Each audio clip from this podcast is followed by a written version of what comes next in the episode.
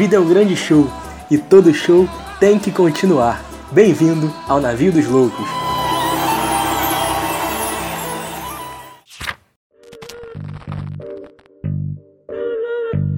Fala comigo, galera. Estamos chegando de novo naquele pique, daquele jeitão. Episódio. Episódio de parceria, tu já sabe aquela moralzinha, né? E Navio dos Loucos e Boitempo, tamo aí, chegando com tudo. Livrinho Brabeza, Etienne Balibar e Manuel Wallenstein. Raça, nação, classe. Balibar ainda vivo entre nós, o Manuel Wallenstein infelizmente já não se encontra entre nós no plano físico. Alô, Douglas puder levantar a prece aí, qualquer coisa, tá valendo, tá? puder falar aí com o seu Erval, aí, que uns amigos mais, mais avançados, a gente agradece. E é isso. Esse livro é importantíssimo, um livro que é novidade para alguns, é, é surpresa para outros, é um autor que tem muita relevância, tem muito a acrescentar no debate da história, no debate do campo marxista, no debate do campo das esquerdas no Brasil sobre muitas questões que nós precisamos discutir aqui na nossa sociedade e que levanta, como o próprio nome do, do livro já diz, debates importantíssimos para a gente sobre raça, nação e classe. Né? Então a gente está aí. As Identidades Ambíguas, esse livro da Boitempo, importantíssimo e que é um livro muito bom. E que eu diria aí que é de fácil acesso. Se você é o tipo de pessoa que tem a preocupação de pegar um livro de ah, é um historiador, é um intelectual e eu não vou conseguir ler, cara, não, pô, pega porque vai valer a pena. Você vai encontrar percalços, óbvio, normal, nas nossas leituras, mas que vale muito a pena é, pelo tema que trata e pela forma como trata. É isso aí, um episódio que promete muito, a gente já gastou bastante aqui antes, trocando ideias sobre, mas a gente espera que o episódio esteja à altura do, do livro e do tema que é tratado. Fala comigo, Vilgada, fala comigo, Douglinhas, vamos que vamos. Fala família! Tudo bem? Tamo, tamo aí, né? Mais uma quinta-feira. Ih, quinta-feira é quinta-feira, tô, tô viajando, tô perdido. Ninguém lamentável, fala a data, eu tô lamentável, completamente lamentável. aleatório. Acho que já é o terceiro episódio Mas que ele chega nessa. É porque eu, eu fiquei focado na, em te sacanear, porque você meteu. O que, que você falou? Você, é um livro. Como é que você falou? Pouco conhecido. É, é, é, você foi fazer um jogo de palavras, só que você concordou nas duas. Eu, eu ia te sacanear com isso, é? mas. Pô, Perdi o fio da meada, me enrolei todo. Na verdade, eu disse que Enfim, o, família. o Einstein não é tão conhecido e, e, e deveria. Eu fico feliz que a zoeira funcionou legal. Entrou na minha mente, né? Mas alugou? É... Alugou um apartamento aqui? Aluguei. Aluguei, aluguei um triplex aí na sua, na sua mente. Chupa que a cana é doce, meu filho. Mas é, é legal demais, assim, o, o Raça, Nação e Classe, né? Essas identidades ambíguas. É um livro que eu, particularmente, os meninos tem mais conhecimento acerca da, da discussão teórica, né, que vai ser trabalhada aqui hoje, mas o que o Gus falou sobre a questão do fácil acesso, ele é um livro de artigos, cara, e artigos muito curtos, né? Só que espanta, porque mesmo em artigos muito curtos, os autores conseguem dar muita clareza e muita contundência a temas muito complexos. Então, talvez, Gus, tenha até o sentido inverso, né? De você achar que vai pegar uma coisa muito difícil e na verdade você se surpreender com a clareza em poucas páginas de tema de temas tão difíceis e aí talvez seja na verdade um start, uma fagulha para que você busque ali o autor na sua íntegra. Eu, por exemplo, já vou sair é, daqui direto para pegar o capitalismo histórico do, do Allenstein. Mas vou passar a palavra pro Cocudo antes que ele, que ele me xingue aqui. Vai pegar um dos livros um, um, dos livros mais difíceis dele, inclusive. Um livro meio rebuscado, né? Foge um pouco à regra. Mas o, o que eu quis dizer é porque a gente tem alunos nossos, né, mais novos que nos ouvem. 18 anos, uma galera de 17, uma galera até mais bem novinha, e que tá aí com a gente, caminhando, dando essa moral, contribuindo, dialogando. E que, pô, ele, ele se tornou fácil acesso pra gente que nós temos formação, lemos bastante, temos vida intelectual ativa, né? Não que o restante da galera não tenha, mas o tempo nesse caso se torna um meio de que a gente de fazer com que a gente tenha a facilidade de abordar determinados assuntos que às vezes para outras pessoas o assunto é tão interessante quanto, mas nem sempre a abordagem do assunto vai da mesma maneira. Então falei mais nesse sentido. Mas é isso, a leitura é experiência, é acumulação, é referência no debate, e eles vão se acumulando e acrescentam de maneira igual. Douglas, conta pra gente, como é que tá a sua vida intelectual? Tá bastante ativa? A minha vida intelectual? É. Sempre foi ativa, né? É porque ele meteu essa vida intelectual ativa, eu só escutava com outro sentido essa expressão. Caraca. Que é o Douglas, né? É, Pesado, né? Você estava falando da idade da galera que ouve a gente. Eu descobri esses dias que tem gente de 13, 14. O que me preocupou um pouco. Talvez eu precise controlar um pouco mais o meu vocabulário pra essa galera que tá. Ou não, você deu play porque quis também. Uhum. Não forcei ninguém a dar play. Exatamente. Então vai tomar no cu pra lá. É, a gente tem um, um, episódio muito bom em vários sentidos, que a gente às vezes até vai ter que talvez tentar se controlar aqui na nossa fala, porque antes do episódio começar, normalmente a gente fica muito tempo é, é, zoando, aí quando a gente tá chegando perto de gravar o episódio, que a gente começa a falar sobre o episódio. Antes é só falando besteira.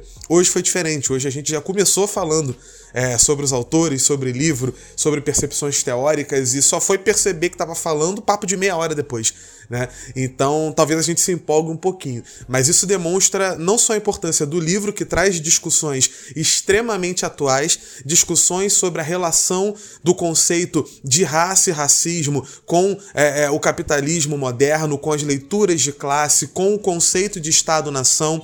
Mas essas discussões que parecem super contemporâneas, além desse livro, que só foi traduzido agora pela Boitempo num trabalho excepcional, ter sido escrito lá no início dos anos 90, vários dos artigos são compilados, são é, é, transcritos de conferências ou de estudos que foram realizados nos anos 70. Então a gente tem aqui uma leitura de contexto que é necessária para entender os autores, entender por que, que eles estão trabalhando esses assuntos que eles estão trabalhando e, mais uma vez, ressaltar ainda mais a importância da obra quando você percebe que é um clássico porque ela se torna em 2021 extremamente contemporânea, mesmo que algumas pessoas vão dizer que alguns dos artigos possam não estar tão é, atualizados assim, principalmente algumas reflexões do Balibar em relação àquilo que ele chama de neorracismo. Tem gente que é, é fecha um pouco a cara para o que ele está é. trazendo, mas na minha leitura, diversos dos argumentos que estão sendo trazidos aqui são argumentos que se comprovam em muitos dos elementos hoje. E vamos ver se a gente consegue demonstrar isso no, no episódio. É isso. Posso só fazer uma ponderação aqui? Por favor. Nosso trabalho intelectual é muito solitário às vezes, né, cara? Tu vê o, o, o jogador de futebol, por exemplo, ele aparece aí nas mídias, todo mundo sabe quem é a cara dele, né? Agora eu fui procurar quem era o Emmanuel Wallenstein. Vale a pena, hein, gente? Depois dá um Google aí que ele tem a carinha de vovô fofo. É. Já não tá mais entre nós, né? Mas e ele bigode? tem carinha de vovô e, fofo. E a bigoda? E a bigoda? Bigode de putão. De putão. É. De respeito. Isso aí. Pique Leôncio. é isso. O livro ele é espetacular. É... Ele é um livro que é feito numa série de conferências e, e... o próprio Balibar explica isso no início, que esse, a pegada do livro vem nessa, nessa tentativa de retomar alguns temas que estavam caindo em desuso, que estavam perdendo a sua efetividade, que na busca de serem muito utilizados e de serem tudo acabaram significando nada. Então eles fazem essas essas revalidações, essas reavaliações de temas como esses e isso segmenta o livro, né? Muitas vezes ao, o, a sessão destinada à discussão sobre raça inclui o debate sobre nação e sobre classe, então isso vai se intercalando e é bem legal. Bom, acho que o, o, o ponto aqui que a gente tem que começar abordando, né, é a perspectiva do, dos autores, né? O próprio Immanuel Wallenstein, ele, ele traz uma perspectiva que é adequada à noção teórica que ele defende, que ele argumenta, que é a teoria do sistema mundo. A perspectiva de que não é possível entender, por exemplo, ou de que não seria ah, interessante, na, tá me faltando uma palavra melhor, de que não seria teoricamente adequado entender o capitalismo a partir de uma segmentação nacional, a partir de uma segmentação de classe, mas sim entendendo as questões que estão por trás de um sistema que se forma a partir da integração do mundo no período moderno, da integração desigual e hierárquica entre a Europa, que nós chamaremos de centro, e o restante do mundo, como sendo África, América e Ásia, que nós chamaremos de periferia, e a abordagem do capitalismo não como um sistema econômico, mas como um sistema histórico. Acho que é o grande, o grande mérito e isso é chave de leitura para você entender do que, que o Wallenstein está falando e para entender como ele aborda alguns conceitos e algumas ferramentas que vêm lá do velho barbudo, grande Carlos Henrique, Karl Marx, né, que, que traz uma perspectiva. é tradução, né? Eu cito Carlos Henrique em sala, às vezes a aula é online, e aí vai que tem algum bot da Polícia Federal, alguma polícia do Carlos pensamento. Henrique é a tradução do Karl Marx, é isso mesmo? Não tô ligado nessa piadoca.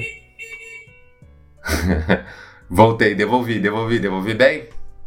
Devolvi É, bem. tá, né? tá, tá uma, uma troca de tiro aí, né? É. Não pode nem falar isso alto, que a gente vive no Rio de Janeiro, daqui a pouco vai, começa a rolar mesmo, né? A gente tem que tomar cuidado com essa parada. É. É, mas eu, eu já, eu já posso dar uma, uma. Desculpa, eu tô me adiantando. Normalmente Ele eu não tá se espero mais. aguentando hoje. Não tá se Eu aguentando tenho uma hoje. tese, eu tenho uma Normalmente eu tese. espero mais. Eu tenho uma tese, eu tenho uma tese. E Vai. aí você vai falar depois só, só uma coisa. Eu acho que os estudos sobre a, Ih. o, o, o Viúga, ele coloca um- uma parada, só queria antecipar minha tese antes que o amigo falasse. Ele vê celeuma onde não tem, entendeu? É, Meteu, eu vai falar depois, hein, Douglas? Não, não é isso? A não sei que É o não famoso queira, vai subir ninguém falar. do podcast. Pô, a gente, o bonzão tá enrolando à toa aí. Mas o, eu tenho pra mim que os estudos sobre ereção eles seriam muito melhor desenvolvidos após uma boa leitura ou uma boa aula. Porque é assim como é- que a gente se sente, é assim como o amigo está nesse momento, né? Eu tenho pra mim que, que é isso. Mas vai lá, fala aí. Ah, essa era a tese. Essa não, era depois eu que tô tumultuando o episódio. Tá de sacanagem.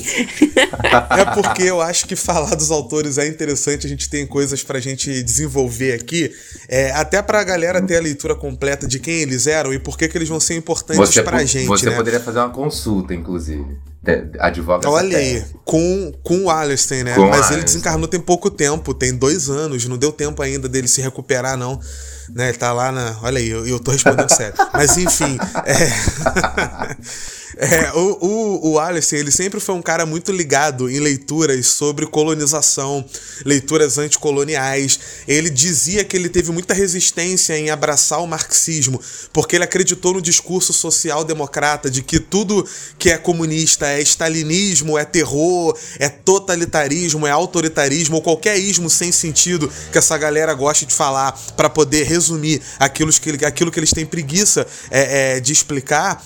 Mas ele disse que com o tempo ele percebeu que tudo que os comunistas falavam sobre os social-democratas é que estava certo. Né? A galera que, que tem um discurso super bonitinho e que fala de mudança, mas na verdade qualquer tentativa de modificar a estrutura, os caras estão correndo completamente e abraçando as bases do mesmo sistema que eles dizem querer mudar. Como é que você muda se você recusa os meios para modificá-lo? né? Pedindo por favor, talvez, vamos tentar, talvez dê certo. Peçam bastante por favor aí, que quem tem dinheiro vai desistir de ter e o mundo vai ficar bonito e maravilhoso. Mas a toda a trajetória descrita do Wallerstein, mesmo antes dele desenvolver a teoria do sistema mundo, é uma trajetória muito maneira, porque ele ele foi africanista no início da vida, é, é, nos anos 50, ele teve num congresso internacional de jovens que tinham vários delegados africanos que falaram de emancipação, é, é, panafricanismo, falaram de negritude. Isso acabou interessando muito ao Wallerstein, tanto é que os primeiros livros dele são todos falando de África. Né? No início dos anos 60, ele tem um livro que fala das políticas de independência do continente africano, muito à frente do tempo. No livro que a gente está estudando, tem um artigo dele falando das lutas de emancipação na África, que ele escreveu nos anos 70. Que é ou espetacular. seja, extremamente, e é muito bom. Né? Mas esse artigo, O ele só calor, vai. né, do momento. É, esse artigo ele só vai poder escrever porque ele tem essa trajetória. Ele escreveu é, é, é, um livro sobre a, a- o caminho da independência de Gana e de Costa do Marfim. Ele escreveu sobre panafricanismo e as lutas por unidade no continente africano ainda nos anos 60. Então é um cara que estava sempre ali se interessando por aquilo que ele vai entender depois como Sul global. né? Lendo revista dos análises, é, tendo contato com os pesquisadores da revista, lendo Brodel pra caramba, Fernand Brodel, que vai ser a sua grande influência teórica, e trazendo essa leitura de África, trazendo essa leitura de terceiro mundo. E ele desenvolve a teoria dele quando ele consegue combinar essa perspectiva histórica de leitura do terceiro mundo com a, a, a leitura global que o Fernando Brodel trouxe lá na segunda geração da revista e da Escola dos Análises. E aí a, as opiniões e as leituras dele vão evoluindo até que é na década de 70 que ele chega à abordagem histórico-sociológica global que ele vai desenvolver no sistema mundo moderno, né, o moderno sistema mundo que ele vai desenvolver em vários livros. O primeiro ele escreve em 74, se não me engano, que fala das origens da economia mundo é europeia, que ele coloca no século 16, que é um magnum opus, é um livro que foi reimpresso várias vezes, é um livro que foi traduzido para papo de de 20 línguas e que é a base teórica para a chamada análise de sistemas mundo que o Wallerstein vai fazer, combinando as influências da historiografia da escola dos análises, principalmente Fernando Brodel, um pensamento sociológico sistemático, né, para tentar entender funcionalidade dentro de sistemas, vai da economia pegar a teoria das ondas longas, que ele vai combinar com a teoria da longa duração de Brodel, e a teoria da dependência que ele vai ler muito desde os anos 60, na verdade desde os anos 50, para tentar entender as relações de dependência estrutural que existem entre o centro e a periferia do capitalismo. Vou passar que eu já comecei interrompendo, mas como é que a gente poderia meio que resumir? Como é que a gente poderia trazer a essência da abordagem do sistema mundo que o Wallerstein vai descrever várias vezes e que eu vou tentar meio que apontar alguns pontos principais. Um deles, o que vai diferenciá-lo de muitos autores marxistas anteriores a ele, depois eu posso até comentar as leituras dele sobre os marxismos, que vai definir muito do pensamento dele, ele vai dizer que o sistema mundial europeu capitalista começa no século XVI e se estende para o mundo inteiro. Então ele bota o início do sistema para trás. Giovanni Arrighi, inspirado por ele, vai botar ainda mais atrás anos depois. Só que ele está quebrando com uma maneira, inclusive, marxista histórica de ler o nascimento do capitalismo a partir da Revolução Industrial, a consolidação no século 18, 19, ele bota lá no século 16. Ele vai entender esse, essa, esse sistema mundo, ele vai caracterizar, melhor dizendo, esse sistema mundo por uma divisão internacional, como o Guzmão falou, de trabalho entre as unidades políticas, os estados. Quando eu falo de centro e periferia, eu estou falando de hierarquia e estou falando de posição na cadeia produtiva, né? Quem está em qual lugar, quem é fornecedor, quem é consumidor e e, para onde o acúmulo de capital vai, etc, etc, etc. Por que, que ele chama de sistema? Porque eu tenho um todo que é interdependente. Centro e periferia têm uma relação que é feita através daquilo que ele chama, que ele conceitualiza, de trocas desiguais.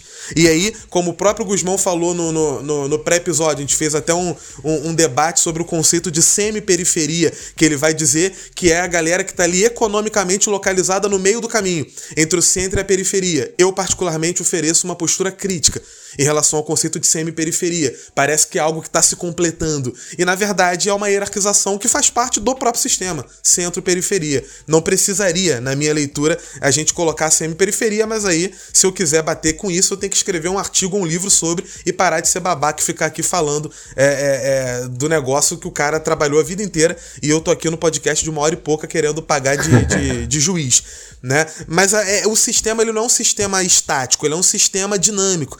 Há mobilidade para cima. Por isso que ele fala de semi-periferia, porque ele, ele percebe que dependendo do contexto, uma região periférica pode com o tempo se tornar uma região central, pode estar tá nesse meio do caminho, mas não é tão comum ao longo da história. Foi mais comum antes.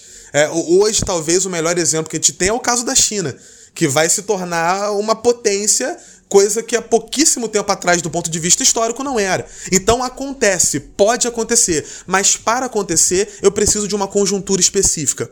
Que no caso da China foi a tomada por parte de um Estado com uma perspectiva à esquerda dos meios de produção dentro do próprio país, que foi um país colonizado, que foi um país que sofreu as estruturas do imperialismo. Então houve uma mudança conjuntural, não houve uma. É, a minha crítica é: não houve uma elevação histórica. O que houve foi uma mudança da própria estrutura interna. E aí, só para poder é, finalizar, dentro do núcleo há uma competição, vai dizer o Wallerstein, muito feroz entre os estados que lutam por essa hegemonia global.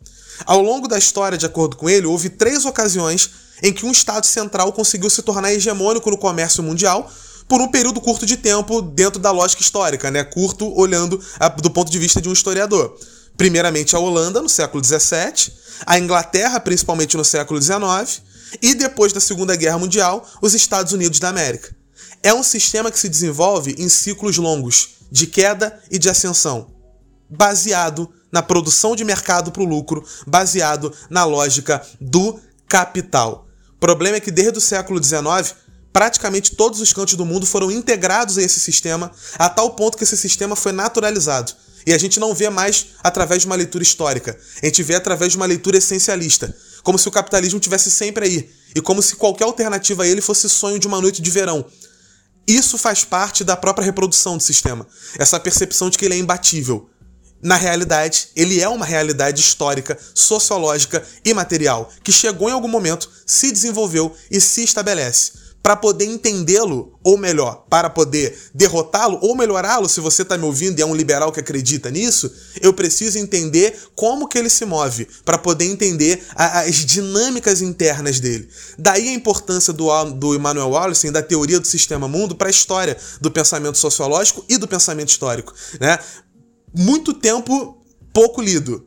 Hoje, jamais aceito dentro da academia, jamais reproduzido dentro da academia. A gente fazer um episódio que tem esse cara como um dos autores é de uma importância salutar, porque a gente está tentando trazer para um público maior uma maneira de enxergar o mundo que pode abrir muitas consciências. Do Balibar eu falo depois que eu já falei demais, peço perdão. É, o, o próprio Balibar ele tem uma citação interessante na edição que a Boitempo faz aqui, que é, eu acho isso muito bonito, né?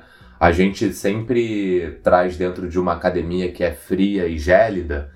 A gente cresceu bastante lá dentro da UF, que foi onde nós três fizemos, percebendo uma, um distanciamento e um esfriamento das relações que, por exemplo, não é característico da nossa relação de amizade. Até mesmo o Douglas, que resguarda o seu espaço, muitas vezes tem esse espaço invadido né, de, de, de diversas maneiras. Mas o, é, é, legal porque eu queria ressaltar uma coisa que é, a título teórico não nos diz muito, mas que na verdade deveria dizer, porque o Balibar ele faz uma, uma introduçãozinha, uma nota, logo no início do livro, antes do sumário, onde ele dedica aos leitores brasileiros, né?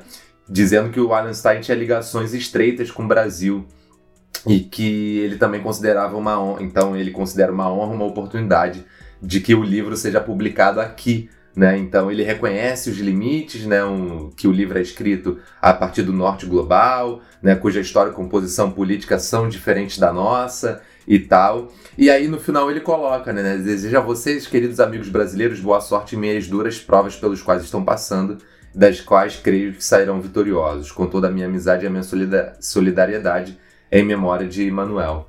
Né? E, e, eu, sei lá, só queria fazer esse pontuamento, essa Tá certo pontuamento? Essa Não pontuação, sei. né? Perdão. Uh, essa pontuação, porque é um livro que, num primeiro momento, você vai sentir muito mais tranquilidade na leitura do Wallenstein do que do Balibar. Mas o Balibar ele também traz uma concepção que é interessante, que faz a gente analisar o sistema como um todo. A gente sempre bate aqui que a perspectiva teórica ela é interessante para que a gente compreenda o lugar de onde cada um está falando né? Não o lugar de fala, mas o lugar de onde cada um está falando e essa visão. E o Wallenstein é um cara que acho que acerta muito na maneira como ele traz essas compensações e o Balibar também traz uma perspectiva interessante. Como entender o que o Douglas acabou de explicar pra gente dentro de uma noção de raça, nação e classe, uma vez que esse debate por um lado, pode em nada parecer interessante dentro da perspectiva econômica e histórica que o Immanuel Wallenstein busca inaugurar nos seus livros. Só para pontuar aqui, é uma trilogia. Então tem o Moderno Sistema Mundial 1, 2 e 3. O primeiro, 74. O segundo, né, é, se eu não me engano, é 80 e o terceiro é 89. Né? Então é a obra da vida do cara. Não tem um 4 também? Tem um 4? Eu acho que tem um 4, se eu não tô enganado. Ih, rapaz, aí eu buguei. Você que resolve agora, pô. Aí. Vê aí, Vilg, por favor. Vocês fiquem não preocupados. Eu sei que o 3 em 89 tem. Né? O 3 em 89 tá. Não, mas teve um mais novo, teve um nos anos 2000. Não, o que tem é a análise do sistema mundo, uma introdução. Eu lembro desse livro, mas eu nunca vi uma continuidade dele. O último é o Universalismo Europeu, que eu tenho, inclusive. Taca o The Modern World System, que você vai ter os três primeiros, que são a, os, né, os mais conhecidos. Uh -huh. O primeiro que eu tava comentando, que é dos anos 70. Sim, é, o segundo dos anos 80. O terceiro, final dos anos 80 também. Mas teve um quarto que ele publicou, já velhinho, que é para falar do. do é, como é que ele chama? Não sei. Ele tá analisando ali o período entre a Revolução Francesa e a Primeira Guerra Mundial e ele fala de um liberalismo centrista. É, tem um quarto livro, são quatro volumes. Ih, maneiro, não sabia não. Já peguei meu, minha pasta de PDF aqui para poder confirmar.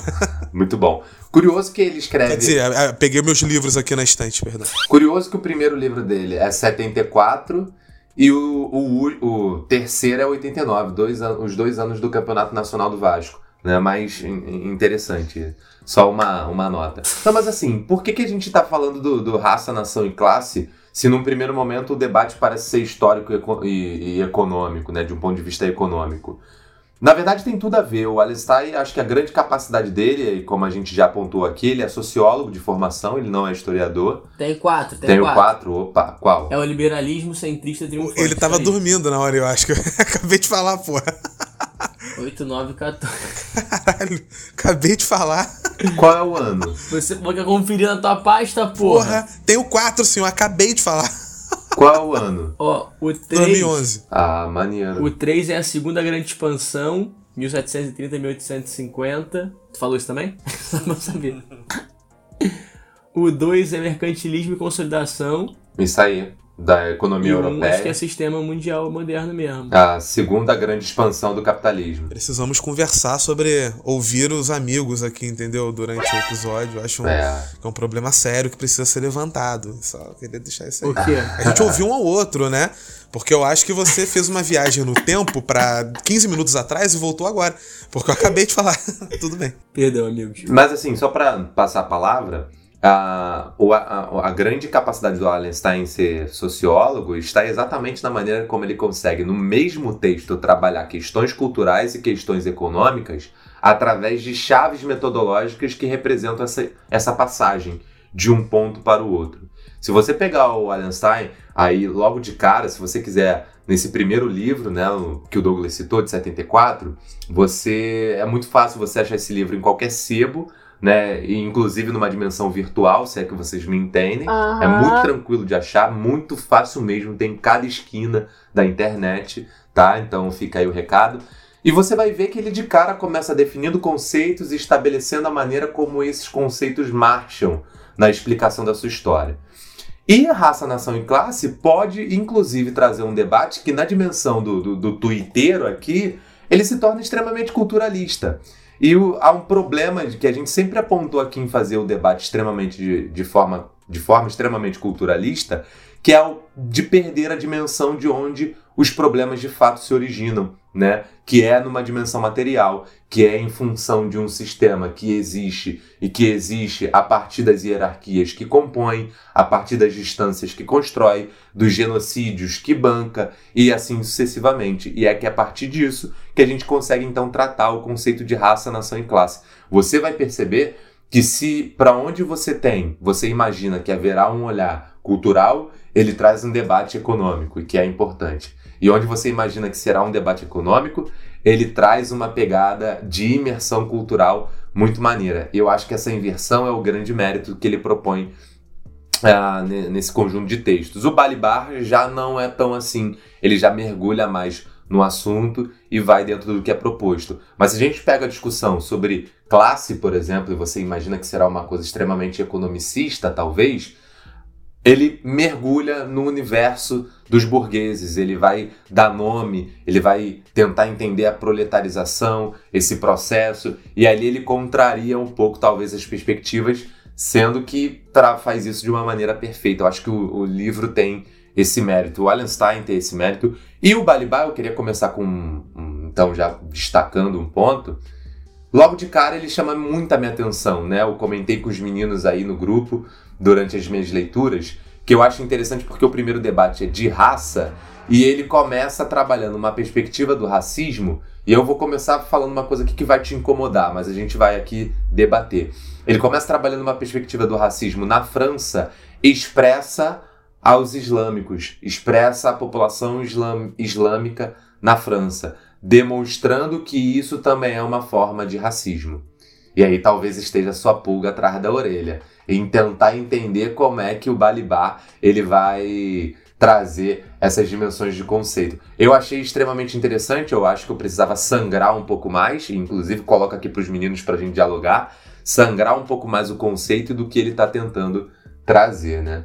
Mas é minimamente tu quer instigante. sangrar com ele aí, Douglas, esse conceito? Da percepção do, do, do, racismo como algo que vai além do conceito de raça é, é simplesmente a superação da essencialização. Talvez algumas pessoas ouvindo aqui possam se irritar porque partem de uma perspectiva teórica extremamente essencialista de uma ideia de raça encravada quem em é supostos. Culturalista. Quem é culturalista costuma mas, ser Mas vou te falar jeito. que eu acho que, na real, é quem é essencialista mesmo, porque o culturalista que sabe o que está fazendo, ele vai entender que o grande princípio que está sendo trazido pelo Balibar é que o conceito de raça ele não tem uma justificativa biológica, mesmo quando o discurso óbvio dele usa A fenotipos, biologia. por exemplo, para poder separar, que é a questão da pessoa negra de pele escura, toda aquela coisa que todo mundo sabe, e os preconceitos mais arraigados em relação a isso. Mas o grande argumento dele é que esses elementos que são reais e fazem com que essas existências sejam doloridas, violadas e muitas das vezes terminadas antes da hora,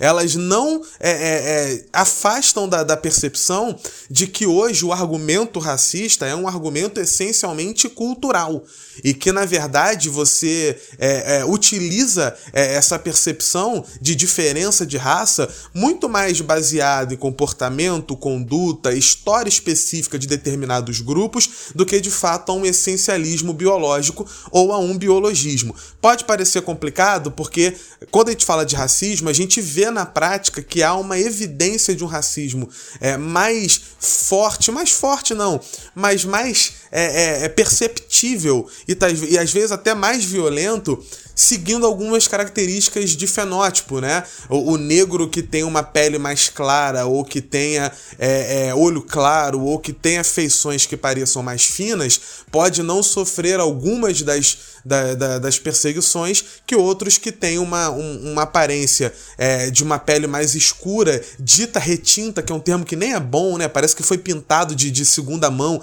é um termo horroroso, né? Mas o que tem a pele mais escura, que tem um nariz é, mais mais, mais aberto ou qualquer coisa do tipo, que tem um cabelo mais crespo, possam sofrer mais. Só que isso são as representações culturais de um sistema que se reproduz através da história e se reproduz através da cultura, porque aquele negro que tem expressões mais finas também vai sofrer exclusão, principalmente dentro de um grupo onde ele se torna o único representante de uma negritude.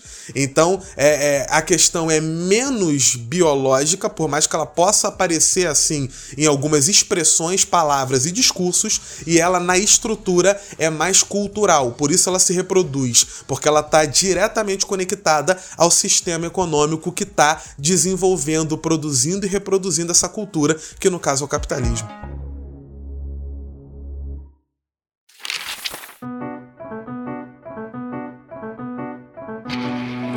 É. Foda. É, é muito bom ouvir os meninos falarem, tô aqui de ouvidos atentos, né, alerta, e, e pensando um pouco, né, do que, que eu posso contribuir hoje pro podcast. E eu li com bastante calma um artigo que tá dentro dessa, desse escopo que os, que os moleques estão falando, que é o da parte 1, né? São, são quatro partes que o livro tem, né? O Gus falou. Né, o racismo universal, a nação histórica, classes, polarização e sobredeterminação e deslocamentos do conflito social. E nação é uma coisa que, que eu gosto muito de pensar, né, de discutir, nas aulas eu falo bastante, mas o, o artigo que me chamou bastante atenção e que aparece lá na minha fala inicial, de que é muito claro em poucas páginas, é o artigo do que sucede esse primeiro do Balibar, né, que o Gus citou, que é existe um neorracismo, começa com uma pergunta, né? Mas é o segundo que se chama As tensões ideológicas do capitalismo. universalismo versus racismo e sexismo. E aí, para explorar um pouco disso que o Douglas está trazendo, eu acho que esse é um artigo muito bom para a gente pensar um pouco né, essa dimensão do, da essencialização, né? Porque a gente, como brasileiro, quando pensa em racismo, a gente pensa diretamente uh, o racismo ligado à negritude, né? A gente pensa diretamente o racismo ligado ao negro, né? A gente pensa aquilo que está à nossa volta, né? Curiosamente, não sei se a gente pensa ligado ao índio, né? Eu acho que talvez não. É, é, a gente já falou isso aqui algumas vezes, como a história indígena, né, a própria história camponesa brasileira é uma história bem escanteada, bem pouco estudada, bem pouco debatida. Nas redes sociais ela pouco vociferada. É, tem um movimento né, de alguns é, indígenas que. Né, ou, ou, populações originárias que se mobilizam nas redes sociais. Né? Eu tenho percebido alguns perfis, uma galera que vem se destacando, né? É, vociferando contra é, esse silenciamento. Mas, é, saindo um pouco de Brasil, você pode pensar na questão asiática, por exemplo, né? O, o, o Douglas citou a China, né? A China que vai ser né, o quintal do mundo, de tão invadida por diversos países ao longo da história, países é, ocidentais, é, países asiáticos, né? Mas a, a noção também aqui está atravessada um pouco, né? Por quê? Quando o, o Allenstein está falando dessa tensão ideológica do capitalismo entre universalismo e racismo e sexismo, é muito interessante notar, e aqui pelas próprias palavras dele, né? Ele tem uma definição aqui interessante que ele diz o seguinte: racismo não é apenas atitude de desdém por uma pessoa de outro grupo, definido por critérios genéticos ou sociais, nem de medo dessa pessoa, né? Aqui ele está pensando o seguinte: é, o racismo ele tem origem, né? ele não é só capitalista. Né? O racismo tem é, é, expressões históricas anteriores. E ele fala uma coisa muito interessante. Ele fala que em sistemas históricos anteriores, o racismo ele era mais claro. Porque uma coisa que é trunfo do capitalismo é a grande confusão mental através da ideologia que ele te proporciona né? Você não, você tem dificuldade de se posicionar e tem dificuldade de, de abraçar certas bandeiras, certas discussões, porque você é atravessado por muitas informações que parecem desconexas. Então, é, se a gente pegar a antiguidade, por exemplo, né? a antiguidade é muito claro. Na antiguidade, não tem um papo de somos todos romanos. Não, tem um papo, ó, eu sou romano, você é bárbaro, você vai se fuder. É muito claro isso né? Então o romano domina o bárbaro porque ele é bárbaro e foda-se. É, isso está muito claro, né? E o Wallenstein mostra como que no capitalismo é diferente. E aqui, galera, quando a gente estava aquecendo, né? Eu, eu não consegui não lembrar do Yuval Harari. Porque se o Yuval Harari usa o dinheiro para dizer que o dinheiro é um elemento de agregação da humanidade, um elemento unificador da humanidade, Leo Wallenstein é maravilhoso, porque ele critica no sentido completamente oposto. Porque ele diz que o dinheiro une a humanidade, mas não porque ele provoca a unidade, e sim porque ele provoca a dissolução. Então, o capitalismo, ele provoca a unidade porque o capitalismo ele é um solvente universal. O capitalismo ele vai atravessar toda e qualquer barreira com o discurso de levar o comércio, porque tudo no capitalismo vira acumulação de capital. E aí, no início desse artigo, o Allenstein está discutindo a diferença, está é, tentando entender, na verdade, mostrar para gente como é que surge uma expressão que é muito cara a nós, né? Porque por que, que o racismo nos salta tanto aos olhos? Porque nós somos criados a partir de um discurso universalista, de que somos todos iguais, né? E aí o Allenstein tem a provocação é, muito legal que um amigo meu fez numa aula junto comigo uma vez, o professor Rafael Arlon, que quando na Revolução Francesa os caras falam que todos os homens são iguais, aqui já começa a, a contradição do universalismo, porque se todos os homens, de fato é homens, gênero masculino. Então, quando nasce proclamando o universalismo, já nasce contraditório, porque já nasce excluindo um gênero. Né? Então, nesse capítulo, o Einstein está tentando mostrar o tempo inteiro como existe essa contradição entre um discurso que se propõe agregador, que se propõe universal, que se propõe includente com todos, à medida em que na prática vai excluindo esses todos.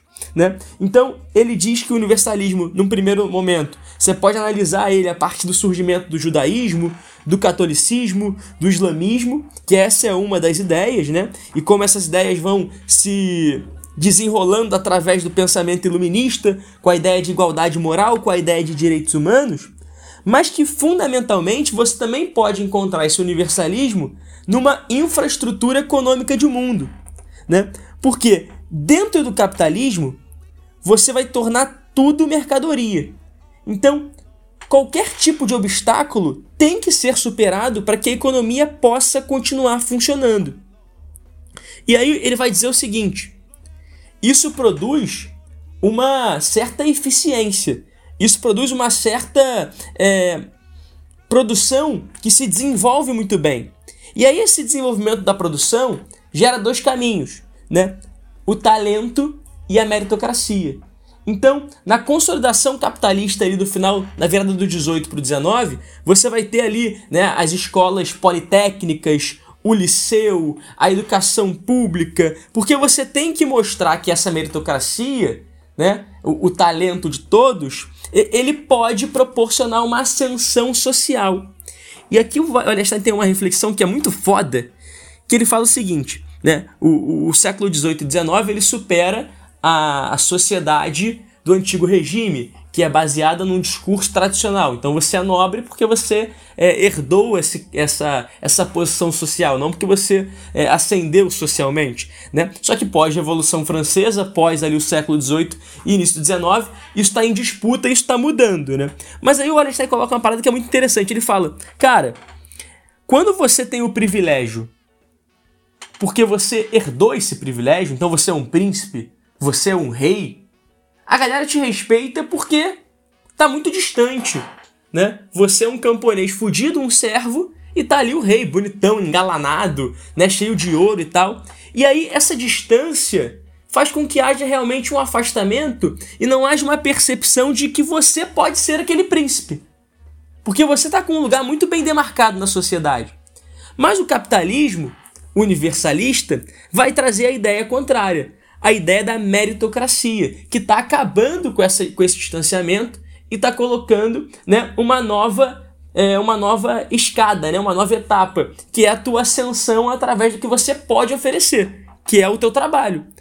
Só que em vez disso atenuar a, as tensões sociais, isso vai acirrar a tensão social. Porque imagina, se todo mundo é igual e todo mundo pode chegar em qualquer lugar, e você não chega, caralho, tem alguma coisa de errado. Então, a meritocracia, ao invés de conseguir pacificar as coisas, ao contrário, ela gera tensão, ela gera incômodo, porque você fica se comparando, você fica é, tentando compreender como é que você não conseguiu ascender. E ao tentar compreender essa sua ausência de ascensão social, reside uma coisa muito perigosa porque você pode começar a fazer uma leitura do sistema. E ao fazer uma leitura do sistema, possivelmente você pode começar a compreender que apesar do discurso universalista, a prática ela é outra, né? Porque o discurso universalista é um discurso de um grupo específico. Galera, tô viajando muito, tá dando para Não, é, é isso, Não, é, é discurso isso. ideológico, é, é isso aí, é, é um é um discurso que mascara uma realidade material. É o que vai permitir com que você entenda por que, que numa lógica de discurso de universalismo e igualdade, a gente tem a reprodução de opressões e a gente tem vários autores como Wallerstein e Balibar apontando que, por mais que, como o Vilco falou, o racismo seja uma realidade pregressa ao capitalismo, é dentro do sistema que ele se torna reproduzido como maneira de sobreviver ao sistema seja como mão de obra barata forçada, seja como mão de obra barata pseudo-livre. Afinal de contas, a gente tem a ideia do trabalho assalariado como livre, sem perceber que a própria etnização histórica criada dentro do sistema faz com que a maioria que esteja na base tenha uma herança é, é, é, é, que seria, se você fosse essencialista, biologicamente conectada aos povos negros e indígenas, e que na verdade a gente sabe que é uma reprodução é, é, conectada diretamente à classe também. Né? Afinal de contas, estão em sua maioria em famílias que têm pouco dinheiro.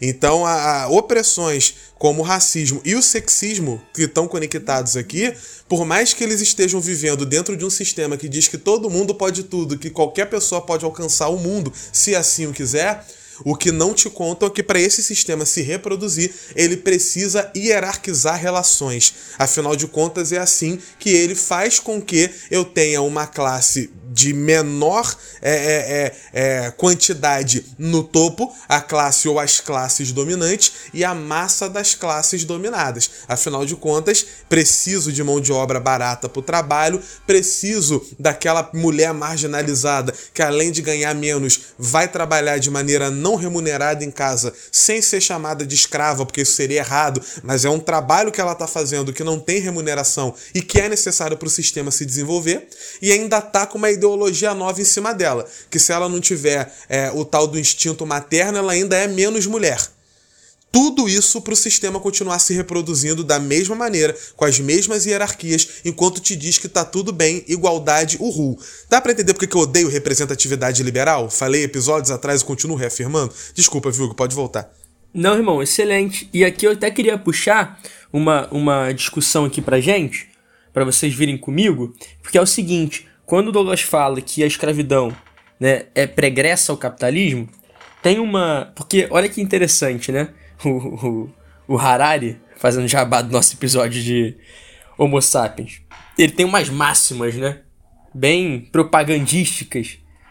E, e o Wallenstein não tem. Não, ele não faz essas máximas propagandísticas como faz o Harari, mas ele tem uma, umas, umas frases impactantes, né? E, e ele diz aqui: o racismo é a fórmula mágica que concilia esses objetivos. Então, olha o que ele traz que interessante, porque a, a escravidão antiga né, é uma escravidão por exclusão. Ela não é uma escravidão que está colocando o, o, o, cara que é excluído para trabalhar numa lógica é, de produção e acumulação de capital, porque não é essa a lógica da antiguidade. Né? Não é a lógica econômica. Então, na, na é um outro sistema histórico. É um outro sistema histórico. Então, o, o, o Harari, ó, o Allenstein, vai dizer que no racismo anterior, você tem, que é uma dificuldade que as pessoas têm de compreender né, as diferenças de escravidão, né? É, gera pureza, pureza na sociedade que exclui, né? Por isso que ele fala que era mais fácil você ser coerente nas sociedades anteriores. Entretanto, essa pureza gera perda de trabalho. Só que o capitalismo ele precisa de toda e qualquer força de trabalho. Na verdade, é, eu entendo essa fala aqui, né? Mas depois ele também vai falar isso em outro momento.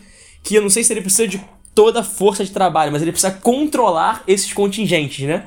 Então, às vezes, ele precisa de muita força, às vezes ele precisa que haja menos força, uma espécie de controle no, no que ele próprio, faz sobre no o trabalho. Livro, ele faz uma explicação sobre salário e renda, que é espetacular. Espetacular, extremamente atual e que lança a luz aí sobre esse ponto que você está falando, porque é justamente é, é, essa, essa é a beleza do livro, uma coisa conecta na outra. Viu que está discutindo racismo, viu que está discutindo escravidão, enquanto você está pensando lá na frente como é que o Wallenstein está tratando a domesticação da mão de obra, da, da mão de obra. Como é que ele está tratando a criação da força de trabalho doméstica na nação e como a estrutura da nação é o elemento político-jurídico escolhido no capitalismo como, como controle do uso legítimo da força para obrigar que essas coisas aconteçam, né? para obrigar que esse processo ele seja engendrado, digamos assim. Então é do cacete. Aí você falou, só peguei o gancho, mas volta lá, manda ver. Uhum. Não, e, e o trecho é o seguinte, olha o que ele fala. Mas, se quisermos maximizar a acumulação de capital, é preciso minimizar os custos de produção, portanto, os custos da força de trabalho, e ao mesmo tempo, os custos da agitação política. Minimizar, não eliminar, pois não é possível eliminar os protestos da força de trabalho. E aqui a frase: o racismo é a fórmula mágica que concilia esses objetivos. Porque ele cria um discurso que exclui, só que em vez de excluir da sociedade e isolar, ele domina, né? Ele se aproveita daquele que seria excluído, como era em regimes anteriores, e o coloca como força produtiva dentro de uma hierarquia social, né? E aqui ele vai dar um exemplo, né, que eu já sei que o meu amigo Guzmão leu esse livro na íntegra, né, que aqui ele só dá uma pincelada nisso, mas ele vai dar um exemplo de um frade espanhol chamado Bartolomeu de Las Casas, né, que estava criticando a escravização dos indígenas quando a coroa espanhola estava dominando a América. E aqui uma coisa que me chamou muita atenção, foi tipo um, um insight bem legal que eu achei que o Wallenstein dá aqui pra gente. Porque o Bartolomeu de Las Casas vai acusar, vai apontar a coroa e falar assim: olha, você não pode escravizar os indígenas, porque eles têm alma, eles são humanos. Então, percebe? Humanos. Humanos como os espanhóis. Ele está criticando né, a violência etnocêntrica europeia. E aí, o governo espanhol vai reconhecer isso. Então você vai ter que parar de, de, de, escravizar o indígena, de matar o indígena pela espada, pela doença. Você vai ter que fazer ele ficar vivo. Porque ele tem alma e ele vai ser é, catequizado. Só que já que ele vai ficar vivo, né? Ele tem que ter alguma função. Porque você tem que ter alguma função se você é capitalista.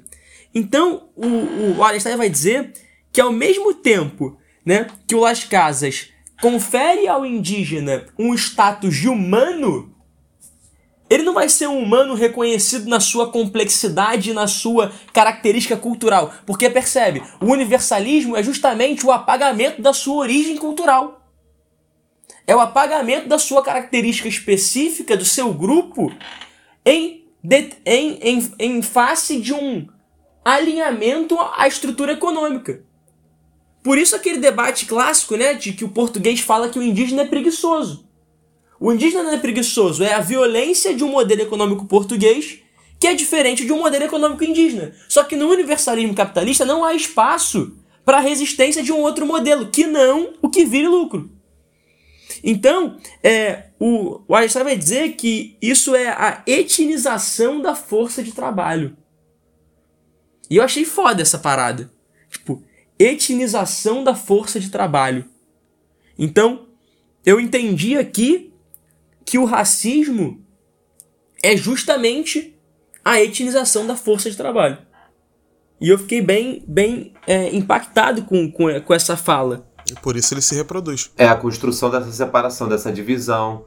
E, e eu falei disso em sala, curioso, né? Porque eu falei disso na, na aula do Preveste dessa semana, que o colonialismo europeu ah, nós desenvolvemos as nossas identidades de maneira coletiva e individual. Ninguém é 100% essencialista e ninguém é 100% definido mediante o mundo externo. E nós definimos as nossas identidades no contato com o outro e com consigo mesmo e trazendo sínteses desses embates que são vistos a partir da gente. O lance é que o colonialismo europeu ele estabelece a identidade europeia às custas da exclusão do outro e da, e da, da estigmatização, da, não só da estigmatização, mas de um respaldo real do que era a identidade negra e do papel que o, o africano escravizado ocupava no sistema econômico mundial. Então você vê exatamente o pulo do gato aí entre o, a esfera econômica e o racismo e essa ideologia, essa esfera ideológica reforçando os mecanismos que ocorrem na parte de cima, né? E isso é totalmente marxista, porque é o que o Marx vai apontar, né? No sentido de, de, de que há a estrutura e a superestrutura, e que a esfera política e ideológica existe para respaldar e justificar a maneira como a economia se desenvolve. Tá me provocando, hein? Tô, tô indo? Tô conseguindo? tá me provocando, porque eu, eu fico doido da cabeça, porque tem uma galera. Então é, é doido cara, pra caramba porque... mesmo, né? Não é pouco doido, não, é muita coisa. Ele fica alucinado. É porque tem uma galera que gosta muito de falar de economicismo na hora que você fala dessas, dessa teoria do materialismo dialético e essa coisa de que a economia é estrutura, enquanto que política, ideologia, cultura, etc., fariam parte da superestrutura. Para quem não conhece a teoria, é essa, esse desenvolvimento de como que o materialismo histórico é, é, é dinâmico a partir da relação entre os elementos que constituem a sociedade. A economia é a base e os outros elementos se relacionam sempre diretamente com ela. E muita gente falou que isso era economicismo, é falar só de economia, economia, economia, economia, como se a cultura não se desenvolvesse por conta própria, como se a política não tivesse a capacidade de mudar o mundo. Cara, assim, a história, ela é maravilhosa, porque ela ensina muita coisa. E ela mostra que, inclusive, esse debate é um não debate. O cara que a galera critica de ter transformado Marx no economicista, que é Louis Althusser, pensador francês que vai ser um dos grandes leitores de Marx, tem um livro que ele escreve junto com Etienne Balibar, um dos autores do nosso livro, que é exatamente Relendo Capital. Aí você vai ver o contexto do porquê que eles vão escrever um livro relendo o Capital para tentar entender o Capital, para ler o Capital, o nome da obra traduzida.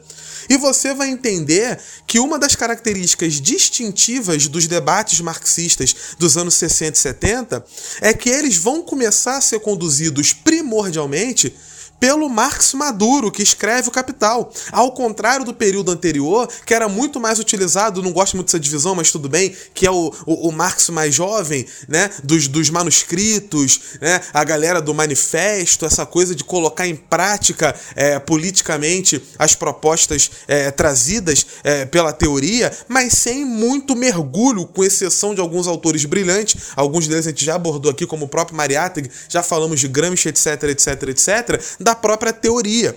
Só que esse momento dos anos 60, 70 não são só importantes historicamente no sentido de que 68 representa uma virada, no sentido de que é, é, os anos 50 eu vou ter a repressão soviética ao levante na Hungria, que vai trazer a primeira grande crise do movimento comunista, se você for contar apenas a lógica europeia, né, não contando a, a, a ruptura que já havia acontecido também nos anos 50 entre China e União Soviética pela desestalinização proposta proposta é, por Nikita Khrushchev, mas a gente vai ter a independência de Gana também no final dos anos 50, trazendo a descolonização como pauta central para as discussões. É, não é só isso que vai inspirar o movimento que nos anos 60 vai fazer Primavera de Praga, que vai fazer é, é, é passeata dos 100 mil no Brasil contra a ditadura, que vai fazer manifestação de estudante no México, que vai trazer é, é, a manifestação na França, que vai botar em pauta pauta, inclusive, um outro debate que um dia a gente pode fazer, o tal do situacionismo, Guy Debord, a sociedade do espetáculo. É, tem um debate muito interessante a se levantar nisso também. Não é só o momento como Mas vai o, querer o, Foucault... o Guy Debord não dá para trabalhar porque tu já trabalha... É, direito autoral de outro podcast aí que tu já trabalhou, né? Eita! Aí é com vocês, vocês que sabem. Eita. Como eu estava no outro podcast, eu posso trabalhar bastante. E não trabalhei com vocês, né? Trabalhei com outro amigo que é o Igor. Abraço se estiver ouvindo, acho que não tá ouvindo, não. Jogando na cara aí. Vocês, tá isso significa que vocês têm coisas a ser ditas que não estão lá no, no, no, no Novos Cast. Finado fez Novos o carinho, Cast. Fez o carinho. Fez o carinho, é, né? Mas enfim. É, vocês podem trazer elementos que não foram trazidos isso lá. Isso aí é só malandro de samba, pra cair no papo dele, não. Então, tomar no cu. Como é que eu tava falando? é, é, é, que não é só é, essas mudanças práticas que, como queria Foucault, vai fazer com que os marginais do próprio sistema queiram se ver como protagonistas. Isso é também uma demonstração dessa mudança intelectual que está acontecendo, inclusive dentro da, da, da produção teórica marxista. E essa produção, o Balibá vai ser protagonista, o Alto Sé vai ser protagonista, que é, é, é, é, a gente vai ter o, o próprio Samir Amin, que a gente estava conversando antes da, do episódio, que foi citado já Grande no episódio. A gente vai ter Rui Mauro Marini. A gente não fala de brasileiros. Rui Mauro Marini, Teoria da Dependência. Leiam Rui Mauro Marini, espetacular. O próprio Manuel Wallerstein, um pouquinho depois essa galera tá apontando para as necessidades desse mundo em transformação, mesmo antes da Gunder explosão. Frank. Gunder Frank, André Gunder Frank, não é? Teotônio dos Santos. É, apesar de que aqui o, o eu ainda reforço para que a galera mergulhe pra caramba no, no, no Marine e no, e no Amin, que são espetaculares. O Wallace a gente já citou Essa galera tá questionando, no caso do Rui Mauro Marinho, inclusive, ele vai escrever sobre teoria da dependência ali mais ou menos na mesma época. O Amin vai falar sobre imperialismo um pouquinho depois. O Wallace, como a gente já falou, estava escrevendo desde os anos 50, focando no sul global. Essa galera já está trazendo à baila as discussões que no primeiro mundo vão estourar nos anos 60 com esses novos atores políticos. Mas a gente é tão eurocêntrico na nossa leitura que a gente acha que esses caras mudaram a perspectiva. Ah, o, o comunismo teve que se reinventar, o marxismo teve que procurar novas maneiras de entender o mundo. É, e aí você vai lá pegar o Thompson para poder mostrar como que tudo mudou na própria maneira de ler o marxismo. Gente, mais uma vez, parece que eu não gosto do Thompson. Eu adoro o Thompson. Não gosto da galera que, que, é, que é Thompsoniana e acha que ele mudou o mundo. Eu adoro o Thompson. Vamos fazer um dia episódio sobre Thompson, inclusive. Adoro ele.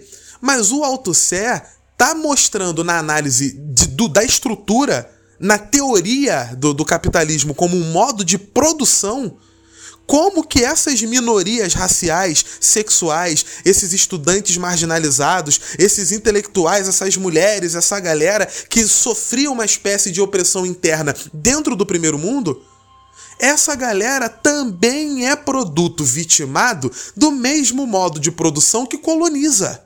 Não é uma contradição. Você não precisa olhar de outra forma. Você vai trazer o protagonismo dessa galera, que agora vai tomar o protagonismo na marra mais do que nunca ali nos anos 60, mas percebendo que a situação dessas pessoas é tão explicada por aquele modelo teórico como qualquer outra. A diferença é que é, é, é, você agora, nesse momento de rebeldia, tá vendo um governo que coloca em prática um sistema socialista, o tal do socialismo real, e que você não se vê representado ali. Você tá vendo como duas facetas da mesma moeda. Sabemos que não é assim. Mas a gente toma essa pílula de eurocentrismo como uma realidade.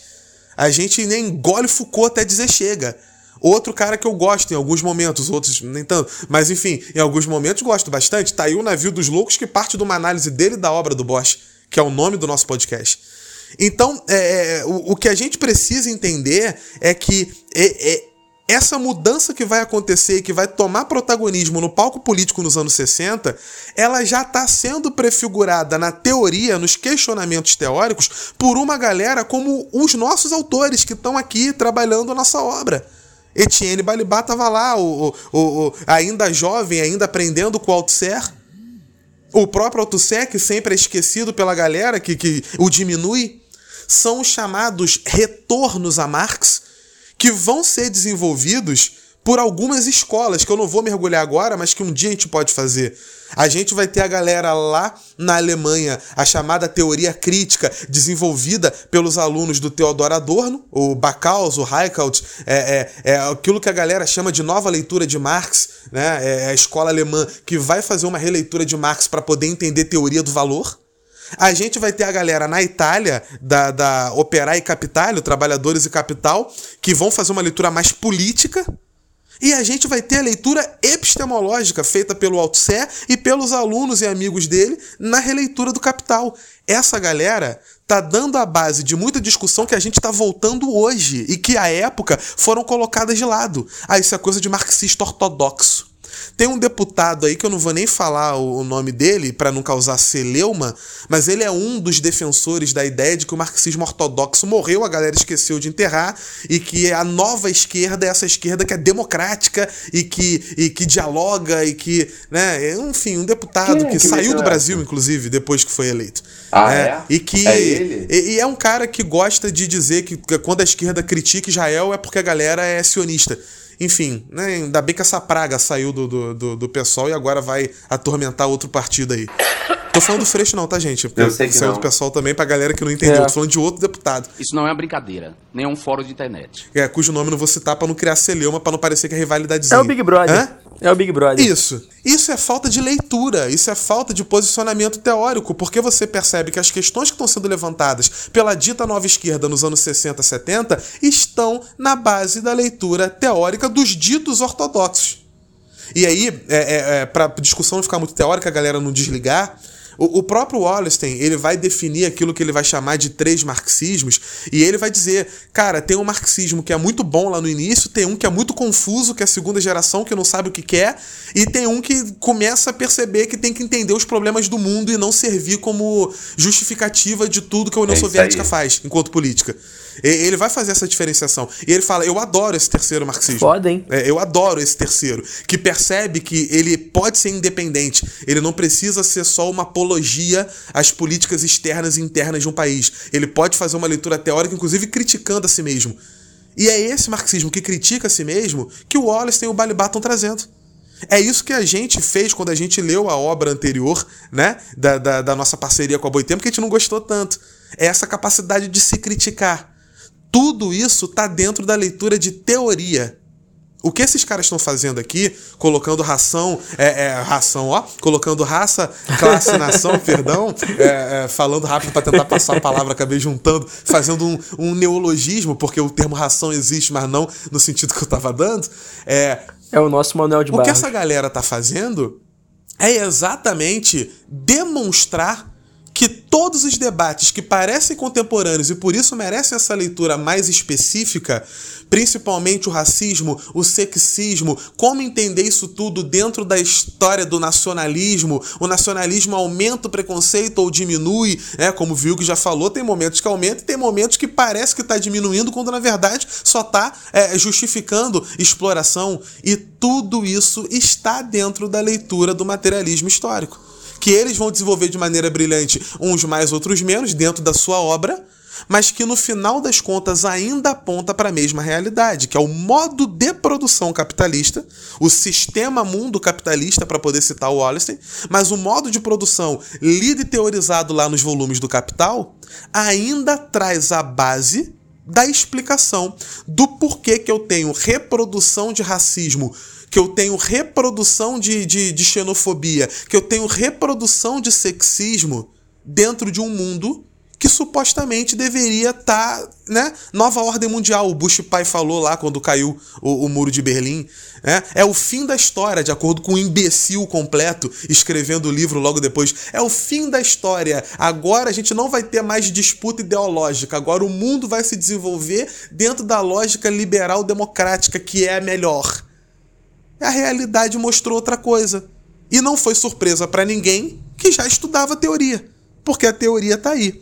Eu vou me segurar, porque senão eu me conheço, eu vou começar a falar da galera lá da, da teoria crítica, e aí a galera vai, vai desligar e vai embora mesmo. Que, que né, o pessoal veio aqui para ouvir a gente falando de racismo, e eu tô aqui falando de teoria é, alemã versus a italiana. Não vamos fazer isso hoje, talvez, quem sabe, é, é um outro dia. Mas a base da tal da nova esquerda que se levanta no final dos anos 60 início dos anos 70 e que você se faz ou fez faculdade de humanas, aprende lá que é um momento de virada do marxismo, que o marxismo tem que se reinventar, porque ele tem que perceber que tem outros protagonistas, ele tem que olhar para o negro, para o indígena, ele tem que olhar para a mulher, ele tem que olhar para o homossexual, coisa que ele não fazia, a experiência histórica não fazia a leitura teórica, que, claro, não vai ser é, é, é inscrita no tempo, não pode ser fundamentalista. Tem coisa que o Marx não vai saber falar no século XIX. Ele não vai saber falar de homossexualidade né, da maneira que a gente fala não hoje no século XIX. né? Pelo amor de Deus, não podemos cometer esse erro. Mas a base sistêmica que reproduz o preconceito está analisada lá no seu modo de produção no, no, no, no, livro Capital, que vai ser resgatado por essa esquerda dita ortodoxa ainda nos anos 50, 60. O que o Emmanuel Wallerstein e o Balibar estão fazendo é levar adiante debates importantíssimos, mas as bases teóricas que eles estão buscando são essas bases que a gente está trazendo aqui. E eles estão chegando a uma conclusão que esses outros caras chegariam com termos diferentes. A conclusão de que a reprodução da desigualdade, da opressão, da, da, da, é, da humilhação sistêmica é uma condição sine qua non para a reprodução desse mesmo sistema. Ele vive assim, vendendo igualdade enquanto reproduz pisão na cabeça. É assim que a gente continua é, é, é, vivendo numa lógica que é de diferenciação o tempo todo. Adoro o discurso de igualdade, principalmente da galera que até no Twitter deixa claro que o tempo todo tá buscando desesperadamente se diferenciar para ser o diferente, o melhor, o top, o superior. Qualquer ideia de comunidade só existe se for resistência de quem toma porrada.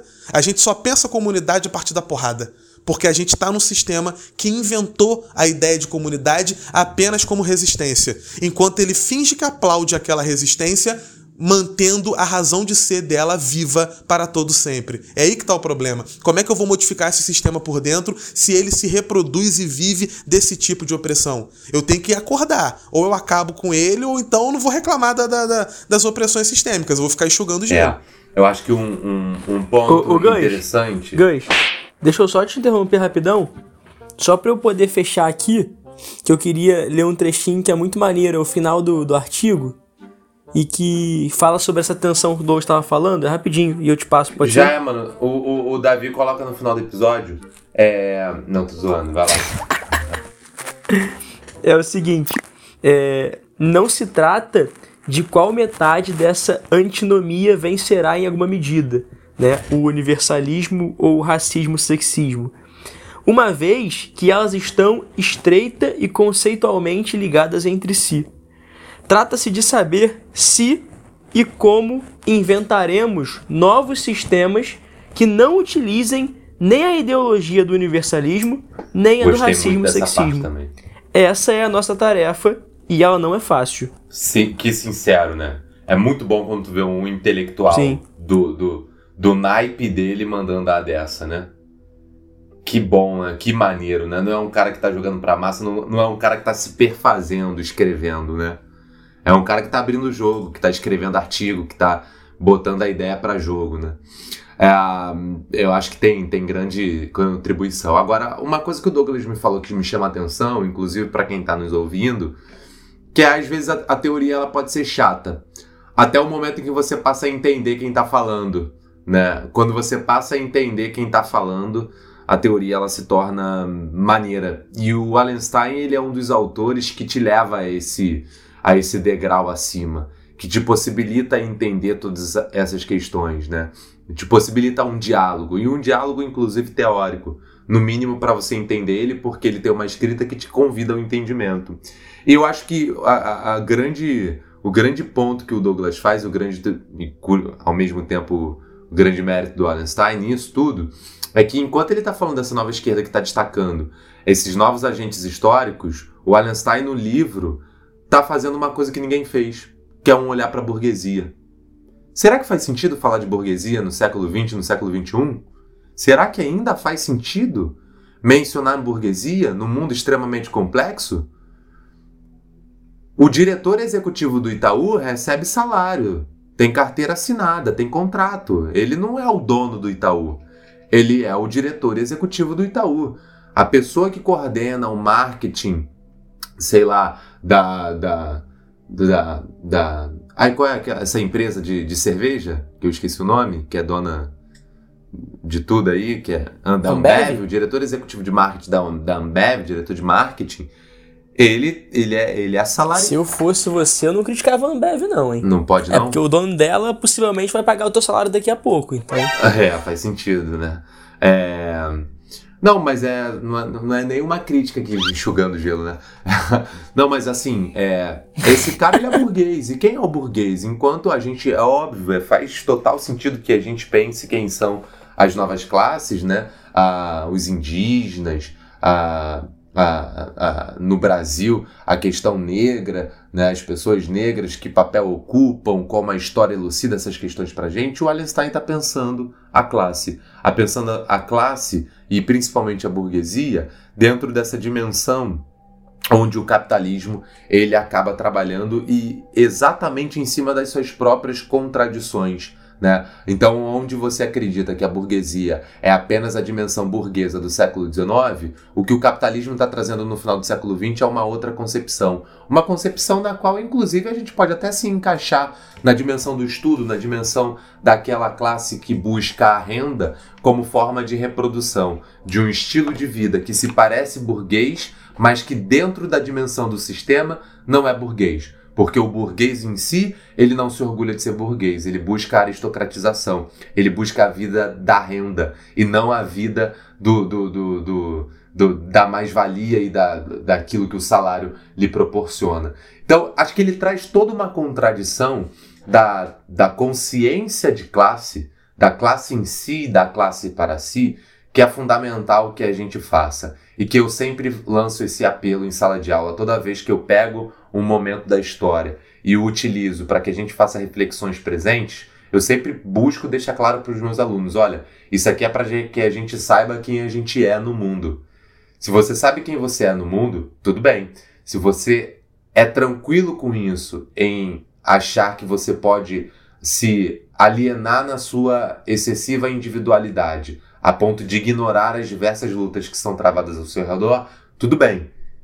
Só assuma as responsabilidades que isso traz, porque isso na história do Brasil não é novo, não é uma novidade, e se você quiser passar aleatoriamente por isso, isso é um problema seu. Mas não é, não, não busca o pano depois para você passar, porque não é assim. Eu acho que é esse o ponto do desenvolvimento da consciência de classe e do que é ser burguesia dentro de um sistema. Não é simplesmente ser o dono da fábrica, ser o dono da empresa, se tornar empreendedor. É muito mais do que isso. É apenas a consci... é, é, é também a consciência de como você se vê dentro do sistema e daquilo que você reproduz sem perceber para continuar sendo quem você imagina que é. Eu acho que esse é um ponto que é fundamental hoje para a gente no Brasil, porque a militância se tornou apenas um critério de identidade de aceitação, né? E, e, e, não a maneira como a gente vive a vida na esteira do dia a dia, na, no reflexo um com o outro, e, e assim a gente vai vai caminhando, né? Eu acho que as reflexões do Wallenstein são muito positivas nesse sentido. Quero nem abordar aqui, ah, acho que não tem nem erudição para abordar a complexidade do que ele traz sobre a própria burguesia, mas é, é bom demais de ler. Eu recomendo muito que vocês leiam, inclusive é, porque vale, vale muito assim essa noção que ele traz. E, e curioso que num livro como esse ele dê, não dê tanta atenção, ou pelo menos a atenção que foi dada até aquele momento, à classe proletária, né, ao proletário. E destaque ali uma, um papel da burguesia, né? E aí o, é o capítulo 9, né? Burguesia como conceito e realidade. Esse capítulo é, mas faz Oi? sentido. Faz sentido na história da escrita dele. É Ele, muito ele bom, fazia né? essa análise maior da burguesia em relação ao proletariado. É uma parte do Wallace que algumas pessoas estão ouvindo não vão nem gostar tanto. Mas o Wallace tem sempre desconfiou muito de organização de trabalhadores e o potencial revolucionário que eles têm. O Wallace sempre foi um cara muito crítico a isso. Ele, inclusive, comentava que a ideia do trabalhador que vem de baixo como líder de uma revolução é uma ideia que parece muito bonita no discurso, mas que a prática ela é mostra quase sempre um fracasso e mesmo quando há um sucesso aparente, é um sucesso apenas aparente e que tende a morrer, historicamente falando, em algum momento, né? O, o, o Allison ele comenta que a própria organização de trabalhadores, não sendo internacionalista como queria Marx desde o início, faz com que ela seja apenas um um aparelho que pode ser poderoso para lutar por direitos momentâneos, mas como mudança da realidade estruturalmente falando, ela vai estar tá fadada ao fracasso exatamente porque ela se organiza dentro de estados. E a lógica do sistema mundial, ela é, como o próprio nome diz, mundial. O capitalismo é global. Os interesses dos capitalistas são globais. Esse capitalista que não vai ser é, é, essa burguesia que quer virar aristocrata, quer se aristocratizar, como você comentou, é, ele não quer saber da onde vem o dinheiro, ele quer viver de renda, ele quer que esse dinheiro venha. Tanto é que ele quebra com vários mitos que uma galera que pode estar ouvindo tenha na cabeça. A ideia de que o capitalista se faz na concorrência, muito pelo contrário, ele diz que o capitalista, ele quanto maior é, mais interessado no monopólio ele se encontra. Um deles, inclusive, bilionário brasileiro, viu que citou sem falar o nome, que é dono de um monte de marca, de um monte de setor, né? Quanto se só, só eu tô vendendo os produtos, eu vou ganhar mais dinheiro do que se eu estiver disputando com um monte de gente. Ah, mas a disputa faz a parada melhorar. Não com esse papinho pro meu lado, não, porque a gente tá falando de realidade do mundo. A gente não tá falando da proposta bonitinha do mundo cor-de-rosa dessa economia eu, eu naturalizada acho, eu acho que que alguns dos autores eu- liberais trazem. Eu acho engraçado que o ANCAP é isso, né? Porque o ANCAP ele diz que o, o monopólio não faz parte do capitalismo. Aí beleza. Mas é que o vo- Wallenstein, ele como é que você impede muito o monopólio? né. Aí você fala pro ANCAP, como é que você impede o monopólio sem o Estado? Como é que você, você faz lei? Como é que você impede que isso seja um movimento, que alguém Não, e, acumule? e por quem, quem vai impedir? A minha pergunta é quem vai. A Quem? pergunta não é nem o como, é quem é que vai impedir. É interesse de quem impedir o monopólio. o interesse de impedir o monopólio é o interesse social. O interesse econômico de deixar a economia livre, quem comanda essa lógica dessa economia livre são os milionários, bilionários que você baba ovo, que não estão interessados em quebrar monopólio porque são os donos dos monopólios. Inclusive, essa galera que tu baba o ovo aí, além de ser dona de monopólio de vários setores, é uma galera que depende de vários estados. Bota a fábrica num estado que oferece isenção fiscal, é, é, é, tem auxílio de recuperação do governo quando enfrenta um trimestre que não lucrou tanto quanto gostaria, ameaça sair e fazer evasão de capital caso não receba um aporte de algum banco central. Então sai da, da, da, da, da, da vida mágica e da leitura do Mises como dono da verdade, é Mises, Hayek Rothbard, essa galera, como os donos da verdade, e, sai do, do- da paginazinha do Facebook e do canal no YouTube com outros adolescentes aplaudindo o mesmo discurso e vai estudar a história, para ver se na história é assim que está acontecendo. O que o Wallace está fazendo é estudar o sistema capitalista ao longo da história. É isso que ele está fazendo. E, e voltando à questão do proletariado, é, quando ele vai falar de proletariado, essa abordagem que ele vai trazer, é, primeiro ele vai fazer, ah, ele vai trazer uma definição diferente de proletariado. Ele vai dizer que proletário são todos aqueles que cedem parte do valor que criaram aos outros. né? Então ele vai é, é, trazer uma leitura de proletariado que é diferente daquela que a gente fala no colégio, que é a clássica marxista, né? Aquela coisa do o proletariado é aquele que só tem a sua força de trabalho para vender, né? É, é, e que por isso ele ele está dentro dessa cadeia como proletário. O Wallace ele vai trazer uma ideia de que o proletário é aquele que cede parte do valor que criou aos outros. Parte do valor que criou. É necessário pegar essa diferença do que ele está falando, né? Para poder demonstrar é, é, como que ele está vendo. Porque os produtos do trabalho são todos mercantilizados. E há modos diferentes de controlar o trabalho. O que há de, de, de, de global, o que há de único, é o sistema que opera de maneira dinâmica dentro desse controle. Por isso, volto, ele não acreditava tanto nessa capacidade de organização do trabalhador a ponto de modificar a realidade. Né? Quando ele vai falar de luta de classe, talvez seja um ponto que a gente possa criticar mais até, né? A gente pode é, apontar mais problemas ou não, ou então você pode concordar com ele. Não vai apontar problema, vai apontar é, que ele foi extremamente lúcido, porque ele está demonstrando que o movimento trabalhista em geral, a organização, ela é mais desorganização do que qualquer outra coisa, porque a classe trabalhadora em si ela é por definição uma classe mundial. Mas por outro lado, as classes para si se organizam no nível dos estados territoriais, dentro de poderes políticos específicos, que estão abaixo do sistema mundial capitalista que é global. A classe trabalhadora mundial, ela é, portanto, vítima de um dilema fundamental e aparentemente insolúvel, que é como se mover globalmente, uma vez que a organização da classe para si é dentro dos problemas que aquele país enfrenta na sua lógica de periferia, semiperiferia ou centro.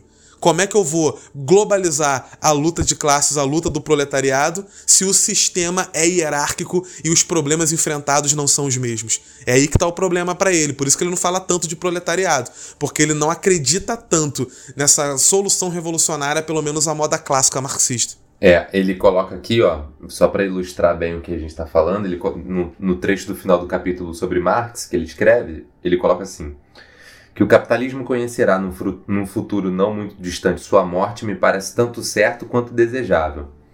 Trata-se de algo fácil de demonstrar por meio de uma análise de suas contradições endógenas objetivas. Também me parece não haver dúvida de que a natureza de nosso mundo futuro continua a ser uma questão aberta, que depende do resultado das lutas atuais. Na realidade, a estratégia de transição é a chave do nosso destino.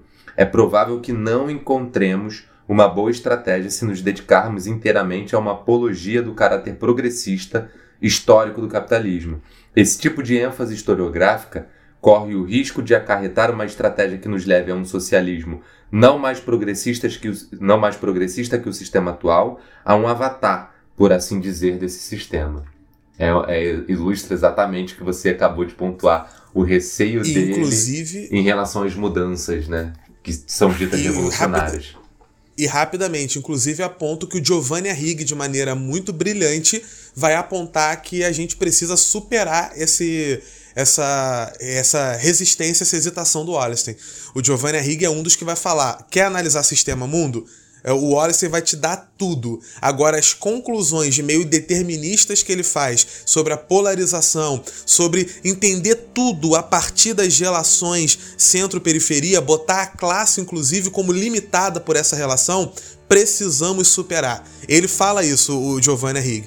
Precisamos superar e parar de querer explicar tudo através de centro-periferia e o seu equivalente temporal. A gente precisa ir além. A gente precisa estudar ciclos econômicos, a gente precisa entender cultura também, a gente precisa sair um pouco desse inutilismo do pensar e entender que a luta de classe é mais dinâmica do que simplesmente, olha, os problemas que o trabalhador trabalhador enfrenta na África do Sul são diferentes dos problemas que os trabalhadores vão enfrentar nos Estados Unidos, então uma luta global nunca é possível. Muito pelo contrário, se o sistema é global, alguns elementos que fazem o sistema funcionar independem se o país é centro ou periferia. A análise tem que ser, como o próprio sistema diz, global também.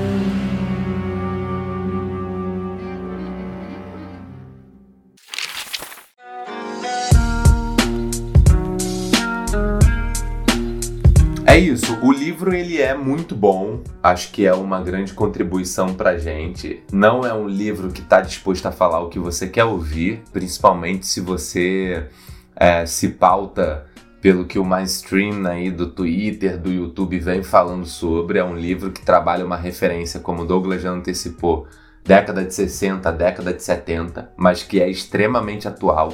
Se isso você considera um se você considera isso um impedimento, desconsidere, vá ao livro, porque vale muito a pena.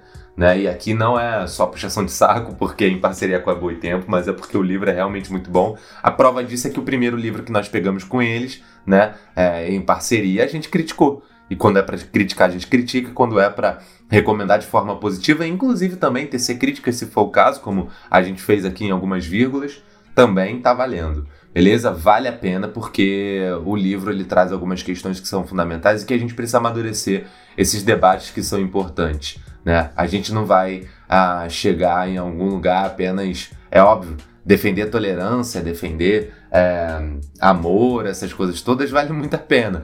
Mas só que a gente precisa refletir sobre essas questões que são problemáticas e que de certa forma, o otimismo da galera com ah, o amor vencerá e vai dar tudo certo, às vezes nem sempre se revela da forma como a história é escrita e como a realidade revela. Né? Então, acho que vale a pena.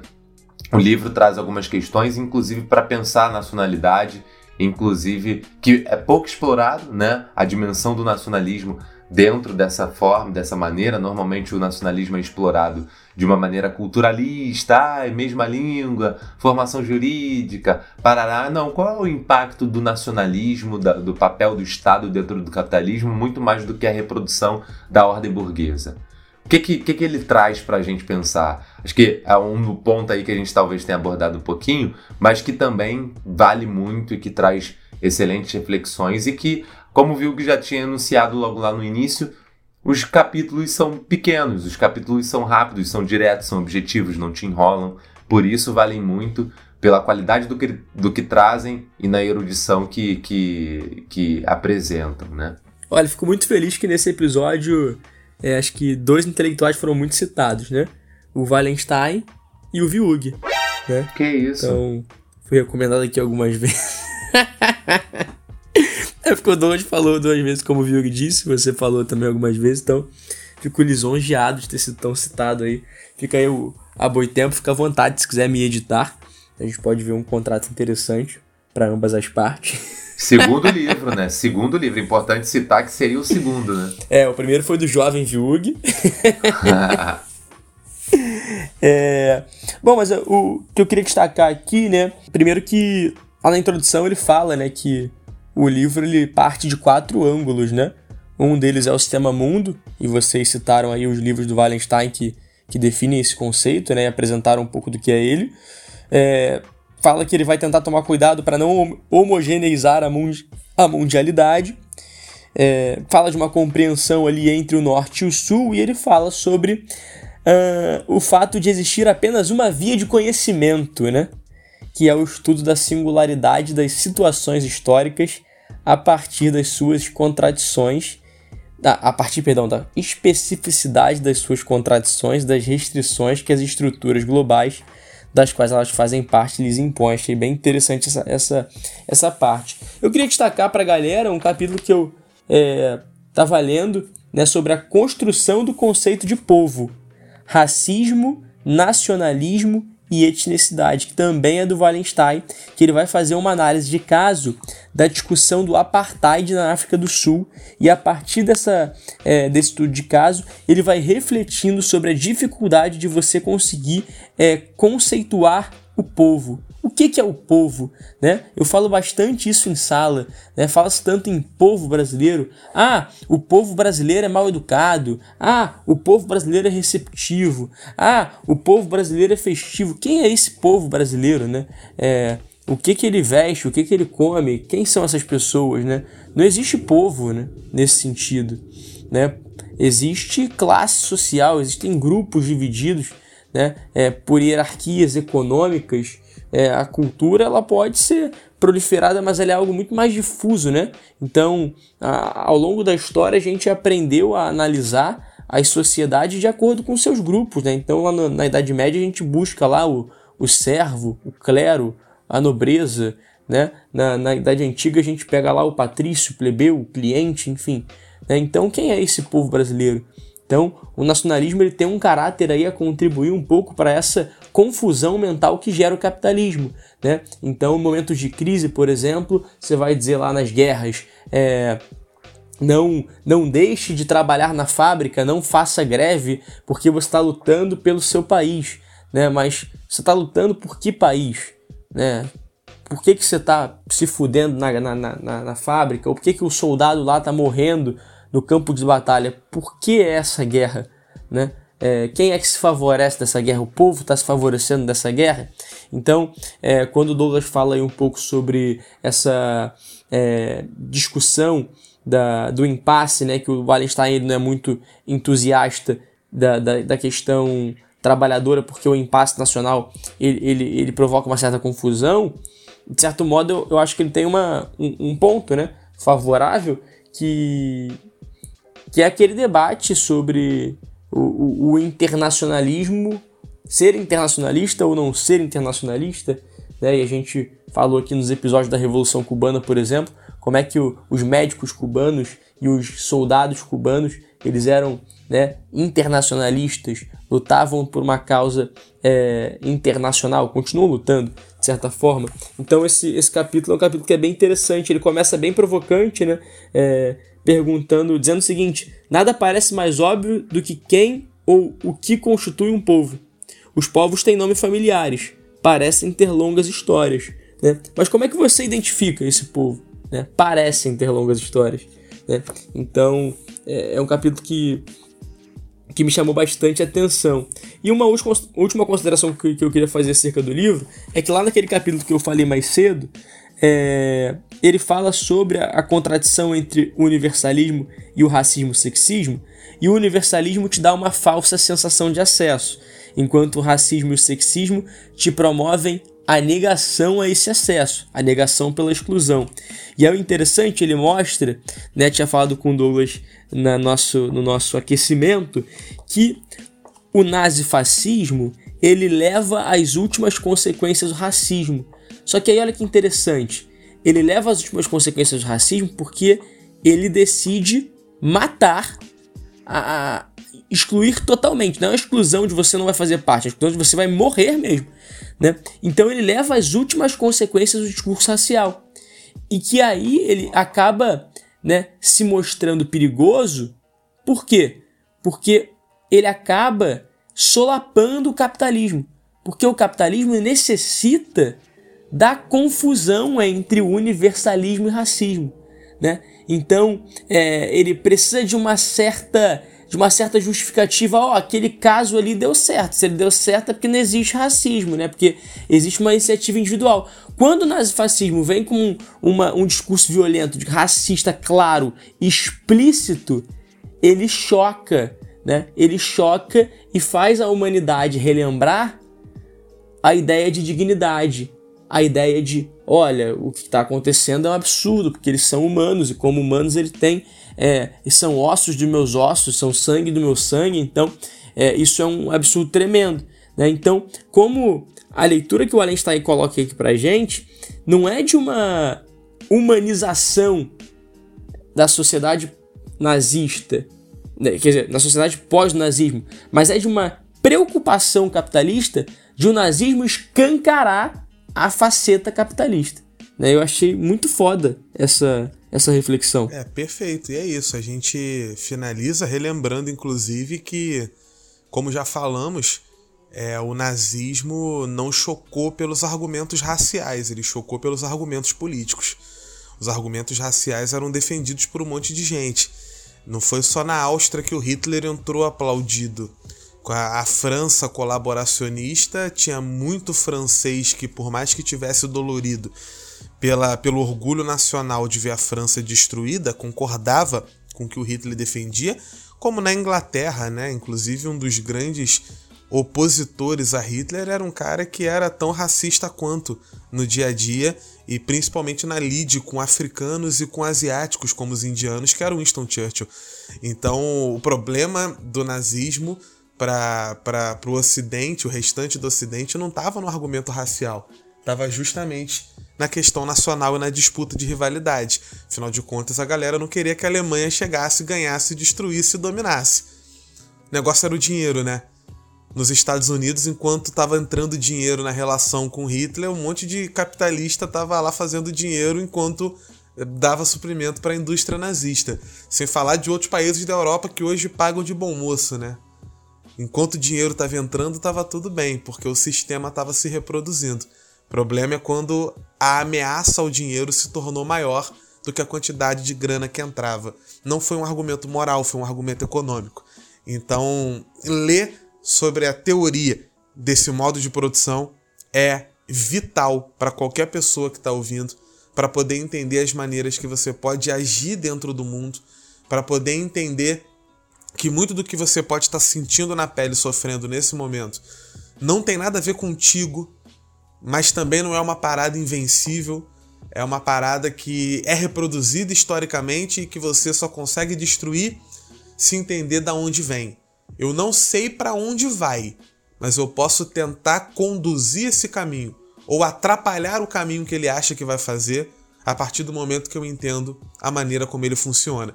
Eu só ganho do chefão no jogo de videogame para poder fazer uma citação antiga se eu entender como que ele faz os movimentos de ataque e defesa dele. Pegando o jeito, eu destruo aquele inimigo que parecia invencível. E assim é para tudo na vida, né? Alguns parecem mais invencíveis do que outros, mas serão também eventualmente derrotados porque não há mal que dure para sempre. Né? E também não tem podcast que dure para sempre. Por isso, um beijo e até a próxima.